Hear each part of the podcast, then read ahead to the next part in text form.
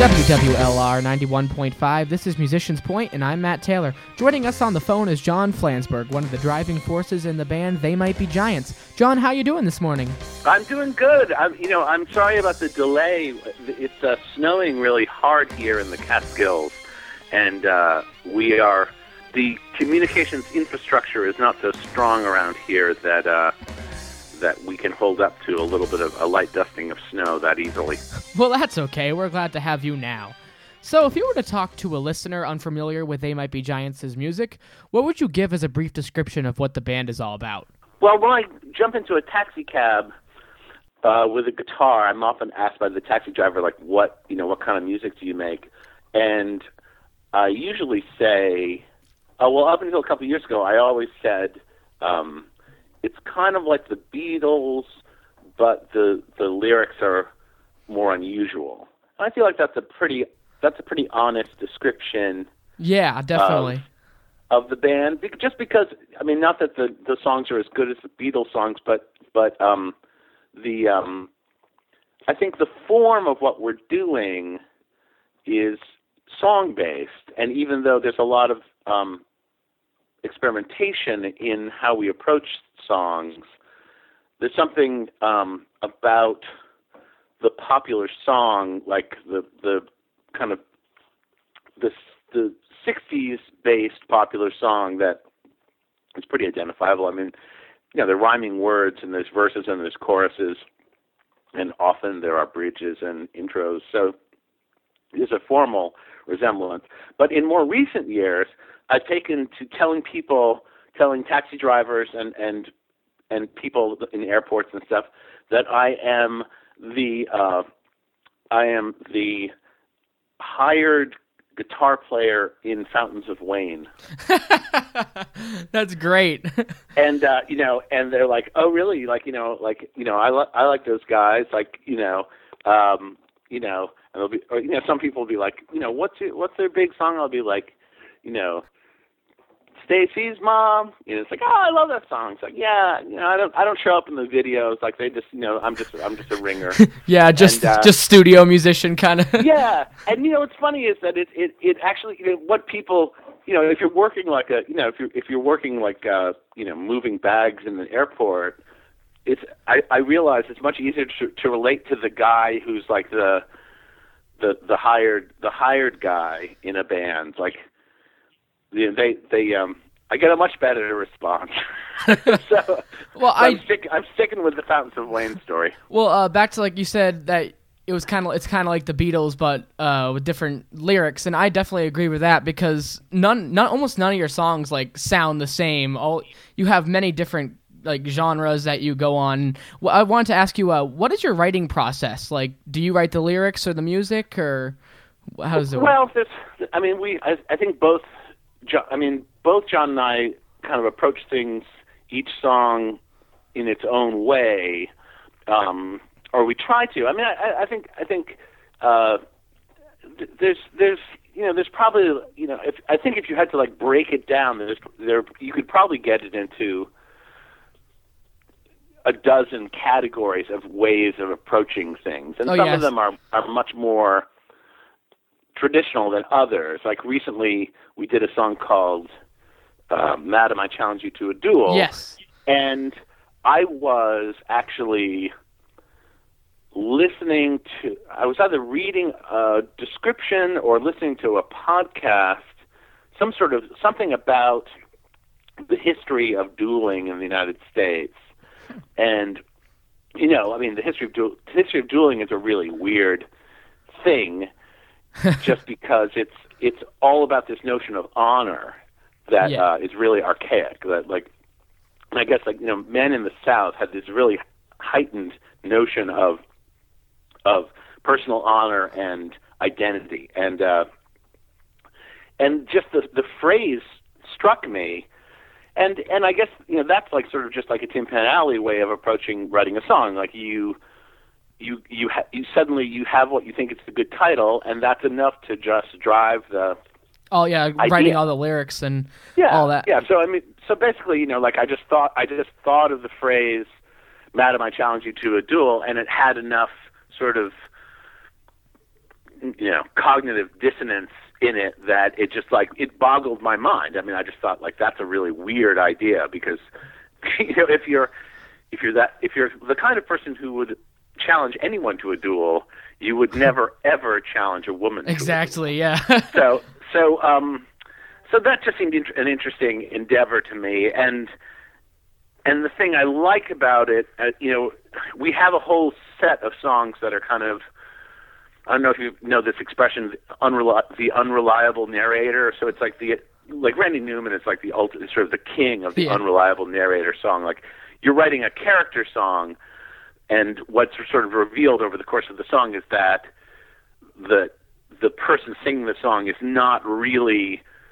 either being entirely honest or is not really um, like a trustworthy uh, narrator to the proceedings. Like they're they're they're invested in their own agenda. Yeah, you got to be kind of cynical about them, kind of. yeah, so it's like a, it's like a it's a sort of you know it's a clever way to write a song just because it's like a different point of view. It's like beyond just first person, you know, first person singular like you know Dear Diary. Mm-hmm. I I have so many feels today. You know, it's like it's it's just a, it's just a diff, it's a more literary way of writing, and. uh the thing I like about a song like Madam I Challenge You to a Duel is it actually, even in the title, you understand that it's coming from a character's point of view, that it's not like our point of view. Yeah, exactly. Um, and uh, and and a lot of times we're not particularly good at explaining that kind of thing. So um, so anyway, I mean that's that's one way we do stuff, but John and I have you know we collaborate in various different ways um, some of which are very fruitful, like like with a recent song off the Dial Song Project that just came out. I guess it just came out last week. Um, hate the villanelle. Hate the, yeah, yeah, hate the hate the villanelle. You know, that's a, just that's a lyric that I put to. You know, it actually is a villanelle, which is like a poetic form. It's like a sonnet. Um, and I put that lyric. I put that lyric together, and then just sort of presented it to Linnell as like a finished mm-hmm. thing and said like you know if you, if you want to have at it with you know putting music to this that would be a fun way to do it in part because like just putting the lyric together was in in of itself was like such a homework assignment because it's yeah exactly that seems like the kind of thing that'd be really really hard to write because it just seems so different than everything else well i mean you don't want it to be too hard to write. I, I don't know. I, like, I mean, too too hard on the ear. I mean, it does have. It's not iambic pentameter. It's not yeah, exactly. Did it? Did it? Did it? You know. So, so um, yeah. I mean, I feel like it's actually a pretty good villanelle. Oh, I I agree. I. you know, I mean, it, it has the right. It it it has the entire exact right number of syllables It all the rhymes are true are true rhymes. They're not close rhymes, which is a big problem for me. Like you know, leaving off. This is a highly this is real songwritery kind of interview. yeah. Um, the, I do this thing. I do this thing where like you know, which drives some people crazy. Which is, well, I mean, a lot of our songs don't rhyme at all, but um, a lot of our songs will have like a plural and then a rhyming word that isn't a plural and if you're like a if you're from like a a Broadway background, that mm-hmm. is considered um, a very tedious way to write. That like you know you're sort of like doing a half baked job of rhyming. Like don't rhyme. It's better to to have not rhymed at all than to have close rhymed. oh yeah. Well, hey, I think that it I, I think that it works very well, and I I appreciate all the uh, different ways you write a song. You write songs because there's there shouldn't be just one way. Like you sit down, I'm going to write a song today. I think it should be more about where the inspiration comes from, and like you said, you were reading about duels, and it just comes from different places. So you shouldn't just say I'm going to write this music and then I'm going to write these lyrics. You know. Yeah. Well, yeah. I think if you want to write a lot of songs too, it helps to kind of go at it from different directions. Exactly. Cool. So yeah. you said both those songs uh, that you mentioned, uh, "Madam," "I Challenge You to a Duel," and uh, "Hate the Villanelle," are both part of the Dial a Song project. And uh, would you like to explain what the Dial a Song project is? Sure. Um, basically, in 2015, every week we are releasing a new song. Um, and uh, it's you know it's their videos accompanying all the songs, and they are going out into the world via you know a, a, a website called dialsong.com that is a, it's actually a very elegant, very simple uh, um, interface, and all the songs are archived there as well. So it's just it's a uh, it's just another version of the old uh, you know They Might Be Giants He-Man songwriting contest that we have entered into. Um, it's uh, it's just a creative challenge that we gave ourselves to put out 52 songs, and um, it's been a lot of fun so far. Actually, you know, it, it it has been it has been hard to just like focus up and and get you know start sort of stockpiling these songs and have good songs for every week. Mm. Um, I I I hope we can keep it together. uh, I, I, you know, I have to say, like, we're talking at a very crucial point in the project because um, we probably have we have everything mapped out, kind of in stone till April or May right now. Oh yeah, and then after that, um, you gotta. keep... And after that, and we have we have a lot of we we have well we have a lot of good, really good kids songs, um, and we and we have a lot of of okay songs, but we've really front loaded what we're doing with the very best stuff that we're doing. I mean, I'm, pardon me if I'm being too honest here, but um, you know, I think I think the hope is that right now we're going to really kick out some some killer tracks for the summer and the fall. I mean, part of the problem with the kids stuff is we can't lean on the kids stuff too heavily without kind of alienating people oh, uh, yeah. who go for the adult stuff. I mean, the kids. Some it's not too it's not too kidified, um, the stuff that we're doing, but uh, it's it's it is kids. It is for kids. It's a little bit, a slightly lighter tone. Um, so anyway, this is sort of like a a crucial moment for us, and uh, I mean, I, I don't know. I wouldn't want to do this project a different way. I wouldn't want to have to write a new song every week and just be staring at the blank page yeah, that would on, get... on Monday. Yeah. Yeah. yeah. Which you know, I mean, I'm friends with Jonathan Coulton, and he did he did a song a week project, and that was the way he did it. I think I think that would be emotionally that would be just like too gutting. Um, and and it's times like this I'm very grateful to be in a to be in a duo. Um, yeah. You know, uh, it's it's it's much easier to do something to face something an idea like this when you kind of share the responsibility. Yes. Uh, speaking of that, uh, how did like the original Dial a Song get started? Because they might be giant started in the early '80s, and then uh, the Dial a Song came shortly after. Like, where did you come up with using an answering machine as like a medium to people could call in the number and and listen to a new song every once in a while? Yeah, it was. um Well, it was a very it was a very different time, and um the just phone phone machines as an idea were were brand new. So it was a it was a very novel um, it was a very novel thing just the, to hear a recording on a phone in the first place. Um, yeah, I was. You know, I, am only 18, yeah. so I I never remembered those days. So. yeah, yeah, it's um. I mean, it's it's it's sort of like talking about um uh, you know the telegraph or something. Like it's like it's it's so, uh, it's so familiar to us now. Um, but it was it was a fad. It was it was a, very much a New York City fad, and it was part of New York City life for a couple of years before it went anywhere else. I mean, I remember talking to friends of mine in Boston, and you know nobody had phone machines in Boston at yet, and whereas they were kind of becoming ubiquitous in New York. Um, but uh, so we were. It was very early, relatively early on. I mean, in in the phone machine trend, and there was even an interval of time where m- people were getting phone machines in New York where it, technically having a phone machine was against the law. Really? Which is a really yeah yeah because because your phone your phone was owned by the AT&T. Like you know the way you like you pick up a pillow or a mattress and it's got a tag on it yes. that says like you, you can't resell this. Um, there was this thing about phones. So if you looked at the bottom of AT&T phones, and it said like this is the pr- like this the phone was actually being like leased to you by AT&T, and the reason. Yeah, and the re- the reason that it was leased by AT&T that you didn't actually own your physical phone was a way for them to control the the use of the equipment. So they they were actually saying like you can't fiddle with this equipment because they didn't want they didn't want people meddling with like the structure of AT&T's phone network. Yeah. A- And the thing about the the uh, phone machines is that you actually, I mean, this is so long ago. It's like ridiculous.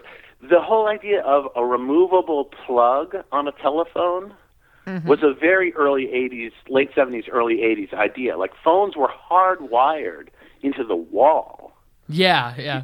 and and so it was like you know it was like having a phone in your house was like having a phone booth you know it was just like it was like freaking nailed into the wall there and uh so to attach a phone machine to your phone some the original ones were actually these physical contraptions that would you would cradle the receiver in the in like a box.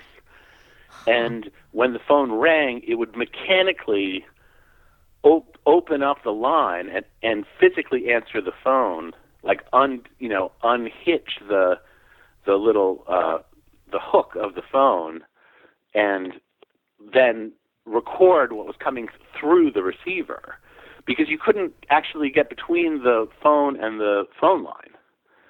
And it was only in the early '80s that that access was really became available. And even then, I I, I knew a guy. I knew a guy who was an illustrator for the Village Voice who actually got into trouble, who actually had the phone company harass him about his phone machine. That was really their was like- top priority. Well, it was right before AT and T was, um, you know, the monopoly on AT and T was was uh, let go. Like there was when like when like Sprint and MCI and all those other companies challenged AT and T's long distance authority and then like their local carrier authority. So it's like the a lot of changes were just about to happen with the phone system. yeah. And uh but yeah, he he basically like had like a nuisance it would be like it would be like knowing somebody who got sued for Napster, you know. Like I never I never I never knew anybody who got sued sued for using Napster, but I would imagine it would be insane. Um Lars Ulrich from Metallica will get on you for that. yeah, exactly. Exactly. cool. Well, so why did you decide to revive Dial a Song this year? Like, did you just come up with? It's been it was gone since like 2008, correct? Yeah, I mean, it was always just a phone line, and I think, I, mean, from the time that we stopped doing it, I was trying to figure out, I was trying to think about, like, if we were to relaunch it, how it would work or what it would be. And I guess the thing about doing the song, putting out a song every week, it seemed like a more natural, it seemed like a manageable creative challenge. And, and also, doing it for a year seemed like a manageable creative challenge. I wouldn't want to just say like, Let's do it indefinitely. yeah, yeah, Yeah. because I, I know by the end of 2015 we're just going to be like so punch drunk, Burnt and, out, and, yeah. yeah, cross-eyed about the whole thing that like we're going to need a little bit of a break. so it's like it's a little bit like running a marathon. It's a different, it's a very different thing now than it was originally. I mean, the original Dial a Song. It's interesting because people projected on what Dial a Song was without ever. We never dec- we never said like we're doing writing a new song every day. We never said that at all ever. But um, but there was a notion that that's what we were doing. Like people just immediately projected that notion on the enterprise, and I guess we didn't do a lot. To, we didn't go out of our way to dissuade them of the idea that we were writing a new song every day. But the, but from relatively early on, we were we had we had a a rotation of like a couple dozen songs that were all pre-recorded on cassette. So it did change every day oh yeah. but it it wasn't a diff- if you called back a month later you you could very easily hear the same song and in some cases you know some of the songs were in rotation for a very long time i mean i think i think um I think the song "Birdhouse in Your Soul" was Mhm. was actually on Dial Song for a couple of years before before it ever. And it was like a lot of our demos. It was extremely in miniature. Like it, I think it was really just like a, essentially like the intro of the song and then a chorus. Didn't you only have a time limit too? Like, uh, didn't the answering machines only do a certain amount of time too? Well, um, well, that we actually picked the machine that had an unlimited outgoing message. Awesome. Awesome. And you actually, but the way there was this weird physical challenge to it, which is you you pressed a button that left that left the tone, the ooh, that would Mhm. that signaled the machine to return. So you were in charge of kind of determining how long the message could be. The problem with that was if we sang any sustained notes in the song, Oh. The record a call phone machine would interpret that as the signal that this message was ending. Huh. So then you So- had you had to be kind of choppy. You know, you have to end wor- uh, words really quick and stuff to prevent that. We actually did a thing that was sort of like you know like when DJs DJs will be like mixing like a a cappella vocal track and be like like I love you uh, uh, uh, uh, oh like that. We would do that. We would actually as we were mixing the song for the dial song, we would we would like sort of pop in to cut the long sustained notes. That's which cool. was nuts. I mean, like it had nothing to do with music, um, but it was. It really was important that the phone. I mean, it just didn't work any other way. So we were kind of stuck. That's awesome. But uh, Yeah. um, speaking of that, are you resurrecting any previous dial songs from back in the day, like releasing them as bonus tracks and? Yeah, we have a. Um, you can you can actually subscribe to uh, Dial a Song Direct and get all the stuff, all the songs, just like right into your mailbox um, every week. And um, you know, we would love, we would encourage everybody hearing this to you know to do that because that's I Definitely, mean, that's yeah. how we how we pay our rent. um, but uh, um, so there is a way to subscribe and get copies of all the songs as they come out, and those those people who subscribe to Dial Song Direct actually get the songs before they're anywhere else. Um, but uh, one of the other side benefits of that project is uh, every couple of weeks we will also add like a bonus track of like either a really uh, an original Dial Song song, like a in sort of like basically they're sort of songs in demo form, or just like a, a, a rarities track, like something that we did for a different project or uh, something that kind of slipped between the cracks. So there's a lot of uh, there's a lot of material that um, people might not be familiar with if they're not tracking the band really closely. That's actually really interesting stuff. I mean, like um, like a couple weeks ago on the Dial Song Direct, we released one of the tracks. We did a song, we did a video for the song Tesla, and there were actually ten different videos playing in in in. It was like this embedded YouTube project where it was it was all it was essentially like a gigantic remix project, and a couple of the tracks that in in the thing were created for the th- the project, and none of the those none of those tracks have been available up until now, even though people really dug them. So we we put those out um, as bonus tracks, and then this week there's a the demo of the song Spy that was on the, the original Dial a Song is a bonus track. So there's a lot of stuff that's kind of getting layered in. But you know, um, I mean, right now we just really are trying to get people to check out these new songs. That's like the you know that's our that's our big Yeah, project for. And it's a great way of getting uh getting people involved using every avenue you have. John Flansburgh from They Might Be Giant is on the phone. I saw that you have a residency in Williamsburg, Brooklyn, New York, every month in 2015. Yeah. you have a will you guys have a different set each time? Yeah, yeah, we're doing all these sort of specialty shows. Um, uh, a lot of them are playing full albums. Um, they're all they're all uh, I mean all but one, which we're we're doing a show with Coulton next month. But um, all of them typically they're uh, they're evenings with, um, and uh, so they're longer shows. Like they're we play for like two hours. So we can actually play like a whole complete album and then a whole bunch of the new Dial Song songs. And um, so it's it's uh, it's a lot of fun. I mean, the shows are all selling out, so it's really uh, you know it's it's it's it's always very easy and exciting to just you know to to you know do a bunch of sold out shows.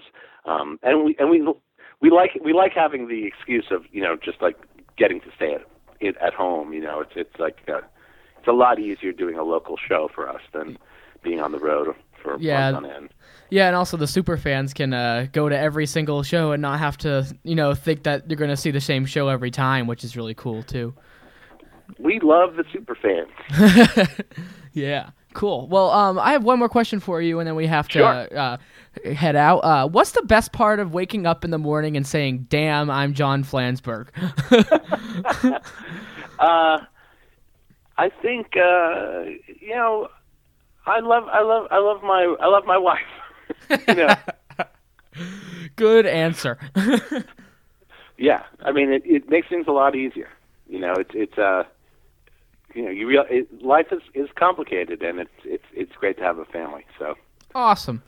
Cool. Well, John, this has been John Flansburgh on uh, Musician's Point, WWLR 91.5. You can check out uh, They Might Be Giants Dial a Song by either calling their number at uh, a toll free number at 1 844 387 6962 or dialasong.com. And also check out their shows in Williamsburg, Brooklyn, New York every month in 2015. Thank you for joining us, John. thank you, Matt. Appreciate it.